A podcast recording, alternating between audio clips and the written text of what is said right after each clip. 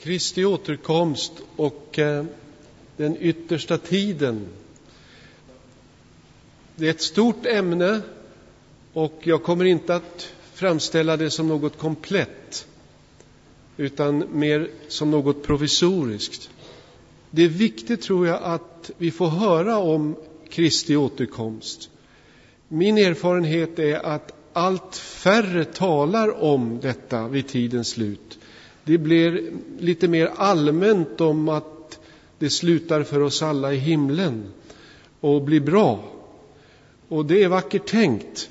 Men Jesus har mer att säga i sin undervisning. Och eh, jag hoppas ingen är mörkrädd, utan att ni klarar de här bilderna och de här sanningarna. Eh, det finns mycket allvar i detta, men det övergripande är mycket hoppfullt. Mycket, mycket hoppfullt. Det kan jag försäkra er. Det här är John Pohlman. Jag har träffat honom i Strömstad kyrka när jag var kyrkoherde där. Och han stod inför svenska folket och gav väderleksprognoser. Det är en mycket god man och jag har hört honom bekänna sin tro, sin kristna tro. Han var i Strömstad kyrka med en jazzorkester. De spelade eh, sån här eh, New Orleans-musik och det var väldigt fint, må jag säga. Eh, men då pratade vi en god stund och tänk er nu att John Pohlman under 30-35 år har stått och enbart levererat solskensprognoser för svenska folket. Allt kommer att bli bra, solen kommer att flöda kommande vecka. Gör er inga bekymmer. Det kommer att bli bra, nästan som sommarväder mitt i vintern. Vad skulle hända med flygtrafiken? Vad skulle hända med eh, all övrig trafik till sjöss, på våra vägar? Vi skulle bli vilseledda. Vi skulle inte kunna vidta lämpliga förberedelser. Och förmodligen skulle man rata honom bara efter några prognoser. Det här håller inte. Hur gärna vi än skulle vilja förmedla solsken så är vårt nordiska klimat sådant att det kräver en mer differentierad framställning. Inte sant? Precis så är det också med det som gäller den yttersta tiden. Vi kan inte bara leverera solskensprognoser.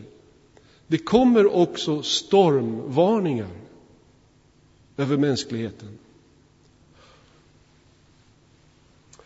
Sanningen i Jesu ord, han säger i Matteus 24.35, himmel och jord ska förgå, men mina ord ska aldrig förgå. Här ställer han alltså sina ord mot hela planetsystemet. Och de kommer att bestå, dessa ord, även om himlakropparna upplöses i en atomvinter. Det profetiska ordet kan vi lita på, för det heter i Andra Petrusbrevet 1 och 19. Nu kan vi ännu mer lita på profetorden. Den bör ni låta lysa för er som en lampa i ett mörkt rum, till dess dagen gryr och morgonstjärnan går upp i era hjärtan. Den här boken är full av profetord. Det är inte alltid så lätt att tolka dem. Jag kommer inte gå in på de svåra passagerna utan hålla mig till det centrala som de stora traditionerna är relativt överens om. Vad händer före, under och efter Kristi återkomst? Det finns stora risker med att spekulera över de här frågorna.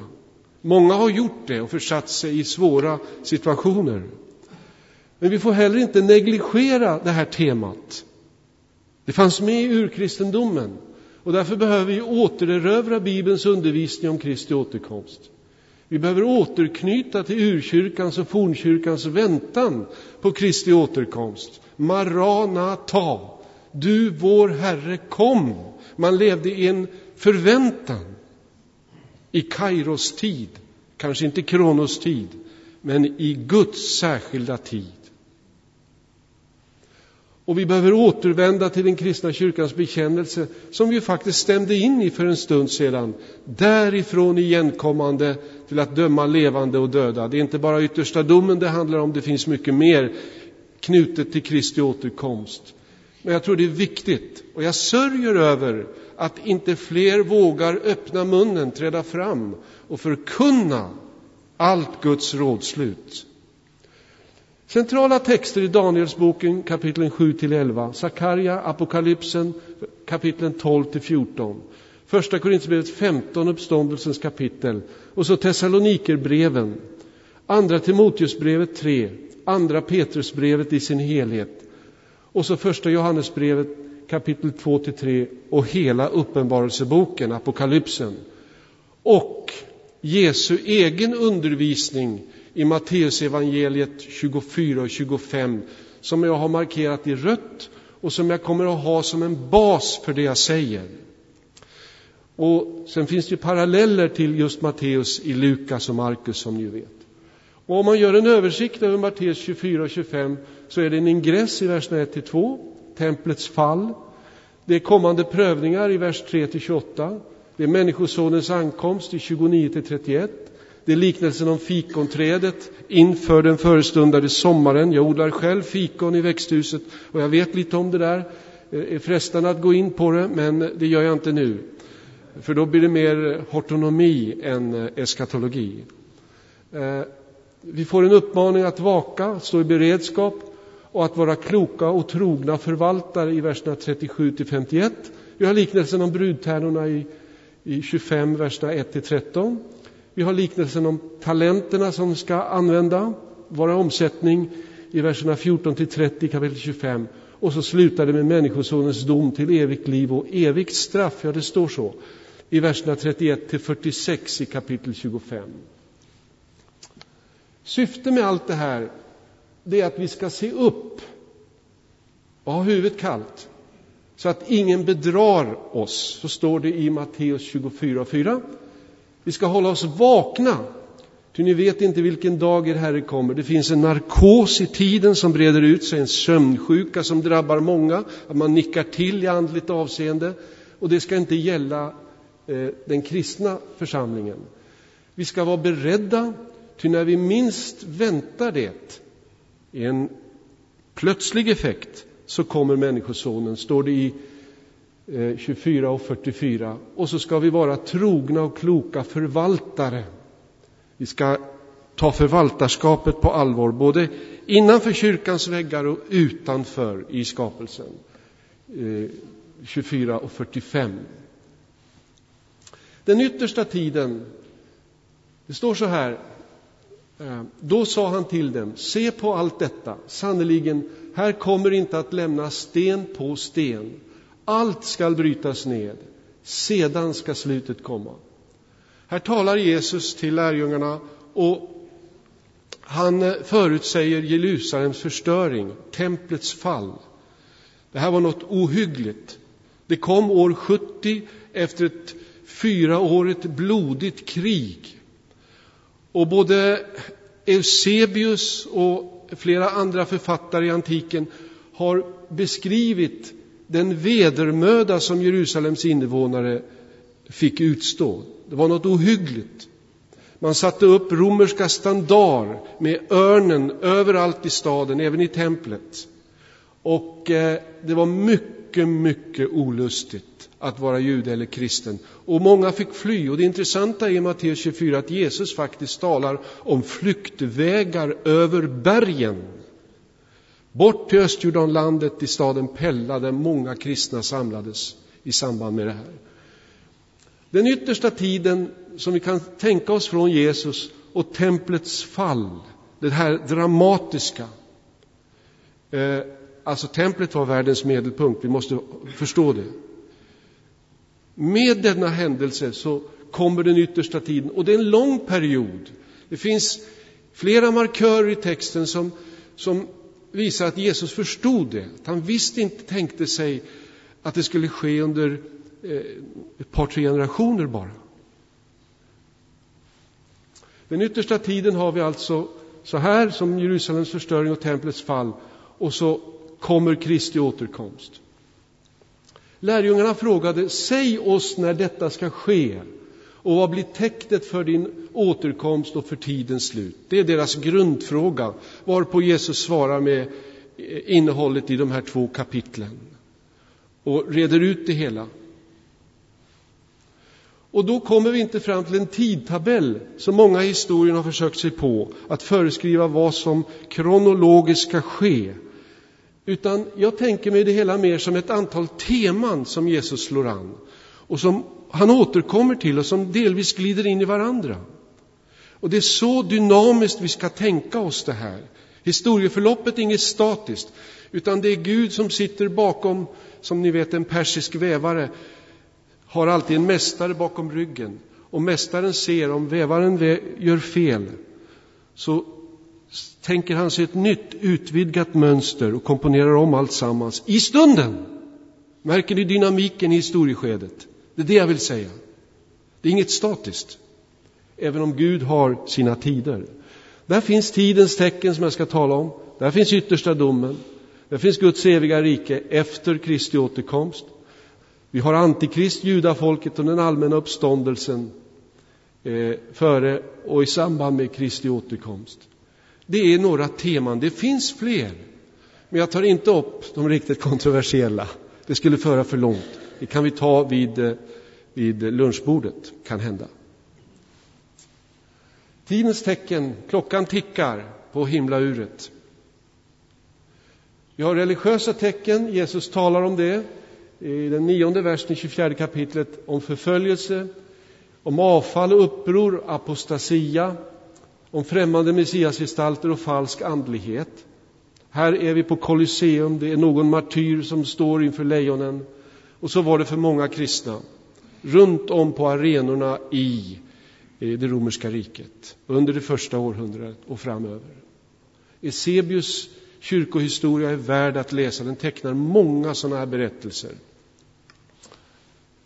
Falska frälsare och falska profeter kommer att uppträda med stora tecken och under för att om möjligt bedra också de utvalda. Nu har jag sagt det, det i förväg, säger Jesus. Och då tycker jag vi kan nämna allt som distanserar sig från Jesu egen undervisning. Och det är den här listan, den kan göras längre. Men det är messiaspretendenter även i vår tid. Falska profeter, new age, mystik, ockultism, spiritism, det är astrologi och sekterism. Det är satanism som har fått en renässans. Det är nyhedendom, shamanism, pseudoreligion, heresier och religionssynkretism.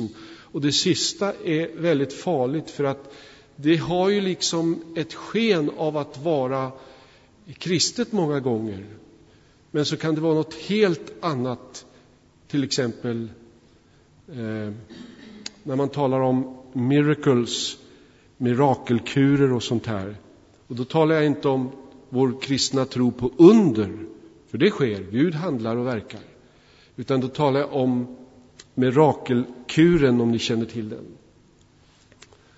Förföljelsens tecken, man ska utlämna er till att misshandlas och dödas och ni kommer att bli hatade av alla för mitt namns skull. Och här har vi Kina, 98 miljoner kristna sägs det, enligt eh, statistik jag har. Här har många kristna svårt idag. Hindunationalismen i Indien tränger fram och där blir det mycket intolerans mot oliktänkande. Muslimerna har det särskilt svårt, men också många kristna. Och så kan vi fortsätta. Eh, Libyen. Vi har här nere på Afrikas horn. Vi har naturligtvis skräckexemplet Nordkorea. Det är inte jag som är skakig på handen, men det är lite svårt att hålla den här absolut konstant. Eh, eh.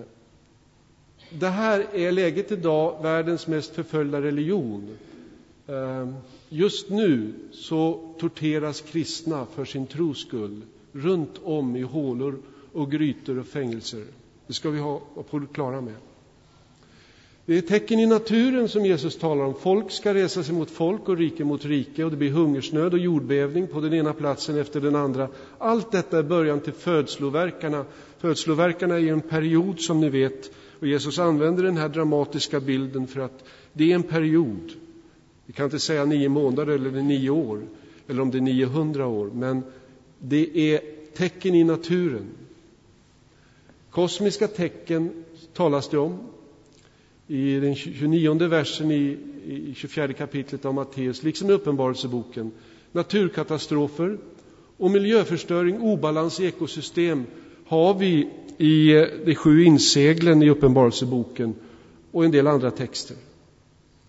Eh, det här är ju en bild av vår egen tid och man kan ställa frågan, men hur kan vi förstå det här med att det ska vara tecken?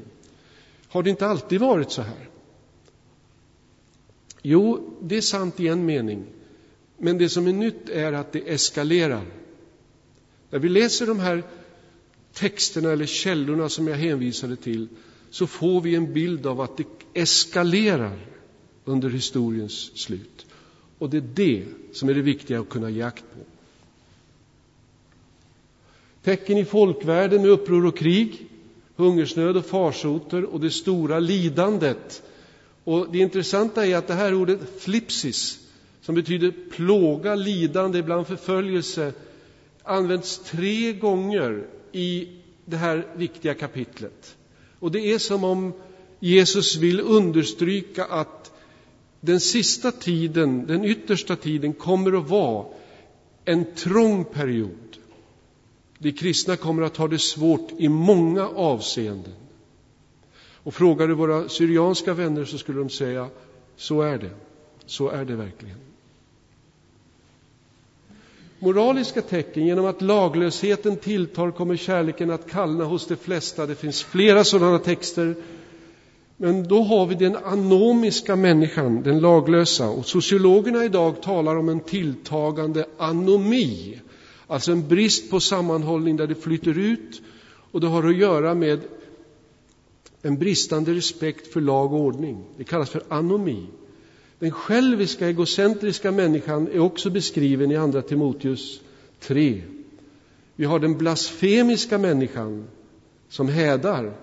Mycket tydligt porträtt i Andra Petrusbrevet 3. Och så kallar jag henne för den frigjorda människan som inte bryr sig om Guds ordningar och som Paulus beskriver i Romarbrevets första kapitlets slut. Eh, det är en karaktäristik av en människotyp som träder fram. Ja, men det här låter väl väldigt pessimistiskt, snälle präst. Det finns en biblisk pessimism som en underton, men huvudbudskapet och glädjetonen är en annan. Det är hopp. Vi kommer till det. Antikristo. Jag läste en troslära från en ortodox teolog. Jo, de tror på Antikrist och räknar med honom precis som vi gör. Det är inget konstigt. Uh, var det Nero? Många bland de första kristna trodde det. Luther menar att det är påven. En del hävdar att det är Napoleon. En del menar att president Roosevelt, när han på 1930-talet kom med the New Deal och införde en rad reformer för att underlätta för människor i 30-talets kris i USA, att han var antikrist. Det var evangeliska kristna som menade att eftersom han inskränkte människors frihet och satsade på kollektiva reformer så kunde han vara antikrist med totalitära anspråk. Idag ser vi Roosevelt som en gigant bland statsmän. Åtminstone gör jag det. Alltså, det är farligt att ta sådana här titlar eller epitet och klistra på människor. Vi måste vara försiktiga.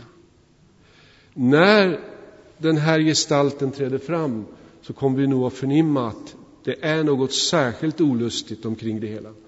Namnet betyder mot eller istället för Kristus. Det kan alltså vara en falsk messiasgestalt och han kan dyka upp i ett religiöst sammanhang. Det finns faktiskt mycket som talar för det. Han kallas också för laglöshetens människa, motståndaren, lögnaren, den laglösa och vilddjuret i Uppenbarelseboken. Antikrists ande sägs vara verksam i kristendomsförnekelserna enligt första Johannes brev 4.3 och i många antikrister har redan trätt fram som gnostiker menar Johannes i sitt första brev 2.18. Antikrist beskrivs i bland annat Andra Thessalonikerbrevet 2 som en person som vid tidens slut ska komma med gudomliga anspråk och som sätts i samband med det stora avfallet från kristen tro. Det är det här som föregår Kristi återkomst. Så det är desto trista scenarier som, som träder fram här på på Bibelns blad. Jag tycker vi ska vara medvetna om detta. Tänk på John Pohlman, risken för solskensprognoser. Det finns också stormvarningar. Världsmissionens tecken och evangeliet om riket ska predikas i hela världen till ett vittnesbörd för alla folk och sedan skall slutet komma. De blålila fälten här, det är kristna områden på världskartan. Här har vi islam. Och här har vi animistisk religion och här har vi hinduism och buddhism. Och eh, det finns mycket att säga om det här. Enligt Wycliffe Bible Translator så finns det omkring 6848 språk i världen. 2552 språkgrupper saknar Bibeln. Det finns 7,75 miljarder människor i världen. Den siffran är ungefärlig, men den är uppdaterad idag på morgonen. 340 miljoner saknar Bibeln på sitt naturliga språk och då talar vi om hela Bibeln. Wycliffe räknar med att år 2025 ska arbetet ha startat i de 2252 språkgrupperna som saknar en bibelöversättning. Det här är ett litet mått på världsevangelisationen som ett eskatologiskt tecken, precis som det är. Det här fönstret ligger på den tionde till fyrtionde breddgraden norr om ekvatorn. Här finns drygt fyra miljoner människor. 90 procent av hela den här populationen totalt sett betraktas som onådd eller är föremål för, kan man säga, primär mission, evangelisation. Här finns stora muslimska, buddhistiska, hinduistiska och animistiska befolkningar. Här finns 84 procent av de sämst lottade vad gäller quality of life och även BNP och sådana mått om man vill föra in det. Alltså, det är ett stort behov av bistånd, humanitär hjälp och sådana insatser. Så bedriva mission här kan man inte göra bara genom att tala, utan det måste synas och kännas. Inte sant? Och det går inte att bedriva mission här på vanligt vis, att sätta upp en kyrka och en dispensär och en skola, liksom, utan det blir mer så kallad inbäddad mission. När man går in i ganska speciella miljöer, etniska miljöer och eh, eh, anpassar sig till kultur och försöker där eh, göra insatser som gör skillnad. Eh, men glöm inte den här sista punkten. 1040-fönstret finns i våra förorter där vardagsmission är möjlig. De finns här runt omkring Örebro. Vi har hela världen in på knutarna. Vi behöver egentligen inte resa. Vi behöver inte utbilda oss till missionärer för att per definition är man som döpt och troende kristen en Guds medarbetare, en ambassadör och vi alla kan vara i tjänst. Jag såg en film här eh, mm, om dagen som jag tycker var väldigt fin ifrån läget numera i USA. Det var på Netflix. Gud är inte död. Om du vill ha ett trevligt nöje i afton med Edina, ta fram den och titta på den. För den visar på allvaret men också på möjligheterna. Mm? Får ni filmtipset för dagen. Judafolket då? Det ska falla för svärdsägg och föras bort som fångar till alla hedna land. Jerusalem kommer att trampas ner av hedningarna till dess hedningarnas tider är fullbordade. Så står det. Och efter templets fall återstod bara den västra muren. Jag tror att det är den vi ser skymta här. Eh, klagomuren som vi ibland säger. Eh, och som återstår av detta herodianska tempel som var otroligt vackert och mäktigt. Israel är och förblir Guds egendomsfolk i historien. Det slår aposteln Paulus fast i Romarbrevet 11 och 29. Men han säger också att en förstockelse vilar över det hela historiska Israel till dess att hedningarna i fullt antal kommit in, alltså eh, nåtts av evangeliet och tagit emot det, åtminstone så att säga kollektivt. Guds Israel består nu alltså av både judar och hedningar i Kristi världsvida kyrka, får vi inte glömma. Men det historiska Israel finns med i Guds plan och kommer att upptäcka och utbreda evangeliet om Jesus Jeshua. Och det här hänvisar jag till Romarbrevet 11 och 11, men också till Sakarja-apokalypsen 12 och 10 om ni vill ha en explicit vers. De ska se upp till honom som de har stungit. Det ska bli gråt och sorg i hela nationen, en rikssorg över att man gick förbi Messias som en gång kom till oss. Och man är glad att man har upptäckt det hela om man nu sammanfattar det här avsnittet i Sakarja. När Luther skrev sin kommentar över Romarbrevet så var han faktiskt inne på just de här tankarna. Jag säger inte det för att betyga riktigheten bara, men eh, jag har ju sagt att jag i varje framställning ska referera till eller citera Martin Luther. Och nu har jag gjort det också denna gång. Eh, Kristi återkomst. Man ska få se Människosonen komma på himlens mål med stor makt och härlighet. För liksom blixten kommer från öster och lyser ända till väster, så ska det bli vid Människosonens ankomst. Och alla folk ska samlas inför honom och han ska skilja människorna som herden skiljer fåren från getterna. Och då menar vi i den evangeliska traditionen att detta är en personlig och identisk ankomst. Och med det menar jag att det är identiteten som gäller här mellan konungarnas konung vid tidens slut och den sargade och blodige frälsaren på korset. Signalementet är klart, det är väldigt viktigt. Han som gav sitt liv för världen ska nu återerövra den. Han kommer synligt och offentligt, tänk på blixten i texten här. Han kommer i makt och härlighet med alla sina änglar, står det. Han kommer till frälsning och dom.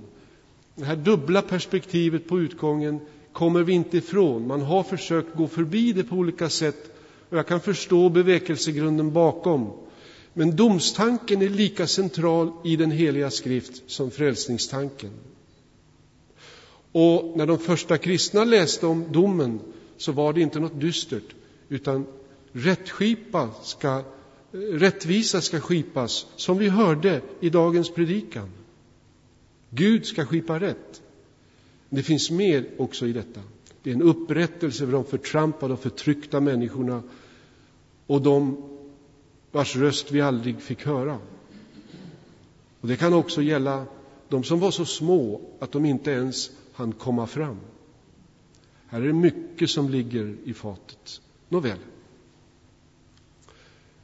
Oskar Kullman, som jag tycker mycket om, en känd exeget på 40-50-talet Eh, och som dominerade scenen kan man säga inom den eh, frälsningshistoriska skolan. Han tog en bild ifrån D-Day och V-Day som han använde. D-dagen det var ju den 6 juni och Normandieinvasionen. då vi har den stora vändpunkten i det andra världskriget. Är ni med? V-dagen det var ju Tysklands kapitulation, Victory Day, den 8 maj 1945. Mellan de här dagarna så fortgick striderna. Det var en blodig kamp, även om man i vissa av Europas städer gick runt och redan här talade om att segern är vunnen. Och det kunde man göra på ett sätt. Men ännu återstod strider. Och så var det med påsken. Ni ser den tomma graven och korset på Golgata. Och segern, det var en vändpunkt med uppståndelse och liv. Och så fortgår kampen, som också Kristi kyrka står, inte bara världens folk, mot parusin, det betyder Kristi återkomst, slutpunkten alltså, tillkommelsen. Här skall makterna kapitulera inför han som är alla herrars herre. Och det är vårt kristna hopp, att därmed skall ondskan och tyranniet få ett slut. Guds rådslut och Guds timing, dagen och timmen känner ingen, inte ens himlens änglar, inte ens sonen, ingen utom Fadern, står det i Matteus 24.36. Och det här ordet bidrar till att motverka spekulationer. Vi får lägga det i Guds hand. Det medger ett längdperspektiv. Jesus talade också om sömnen som träder in vid tidens slut Ehm, och allt detta. Det finns ett längdperspektiv här som är viktigt. Och det motiverar de troendes vaka i världens afton. Kristen i världens skymningstid, det är att delta i världsmission. Det är vårt stora vi-projekt som kristna. Vi tillhör det vinnande laget, men vi måste få bli fler. Det är det vi ska satsa på. Våra egoprojekt kan vara intressanta, men de måste få rimliga proportioner när vi betänker Guds stora projekt i världen. Jag vet att i den här församlingen finns det många som evangeliserar, som går ut och delar traktater och berättar om Jesus. Och det är fint. Det är ett sätt. Det passar för en del. Det finns många sätt att bära ut evangeliet. Tekniken hjälper oss, media, i vår tid. Vi ska ta vara på alla till bud stående medel. Det är jätteviktigt.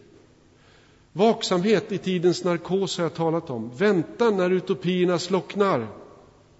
Jag vet inga utopier längre. De har slocknat. Ett har varit det klasslösa samhället liksom, istället för eh, vår tro på evigt liv. Men det är ingen som talar om det längre. Och så är det med alla andra liknande utopier. De har slocknat.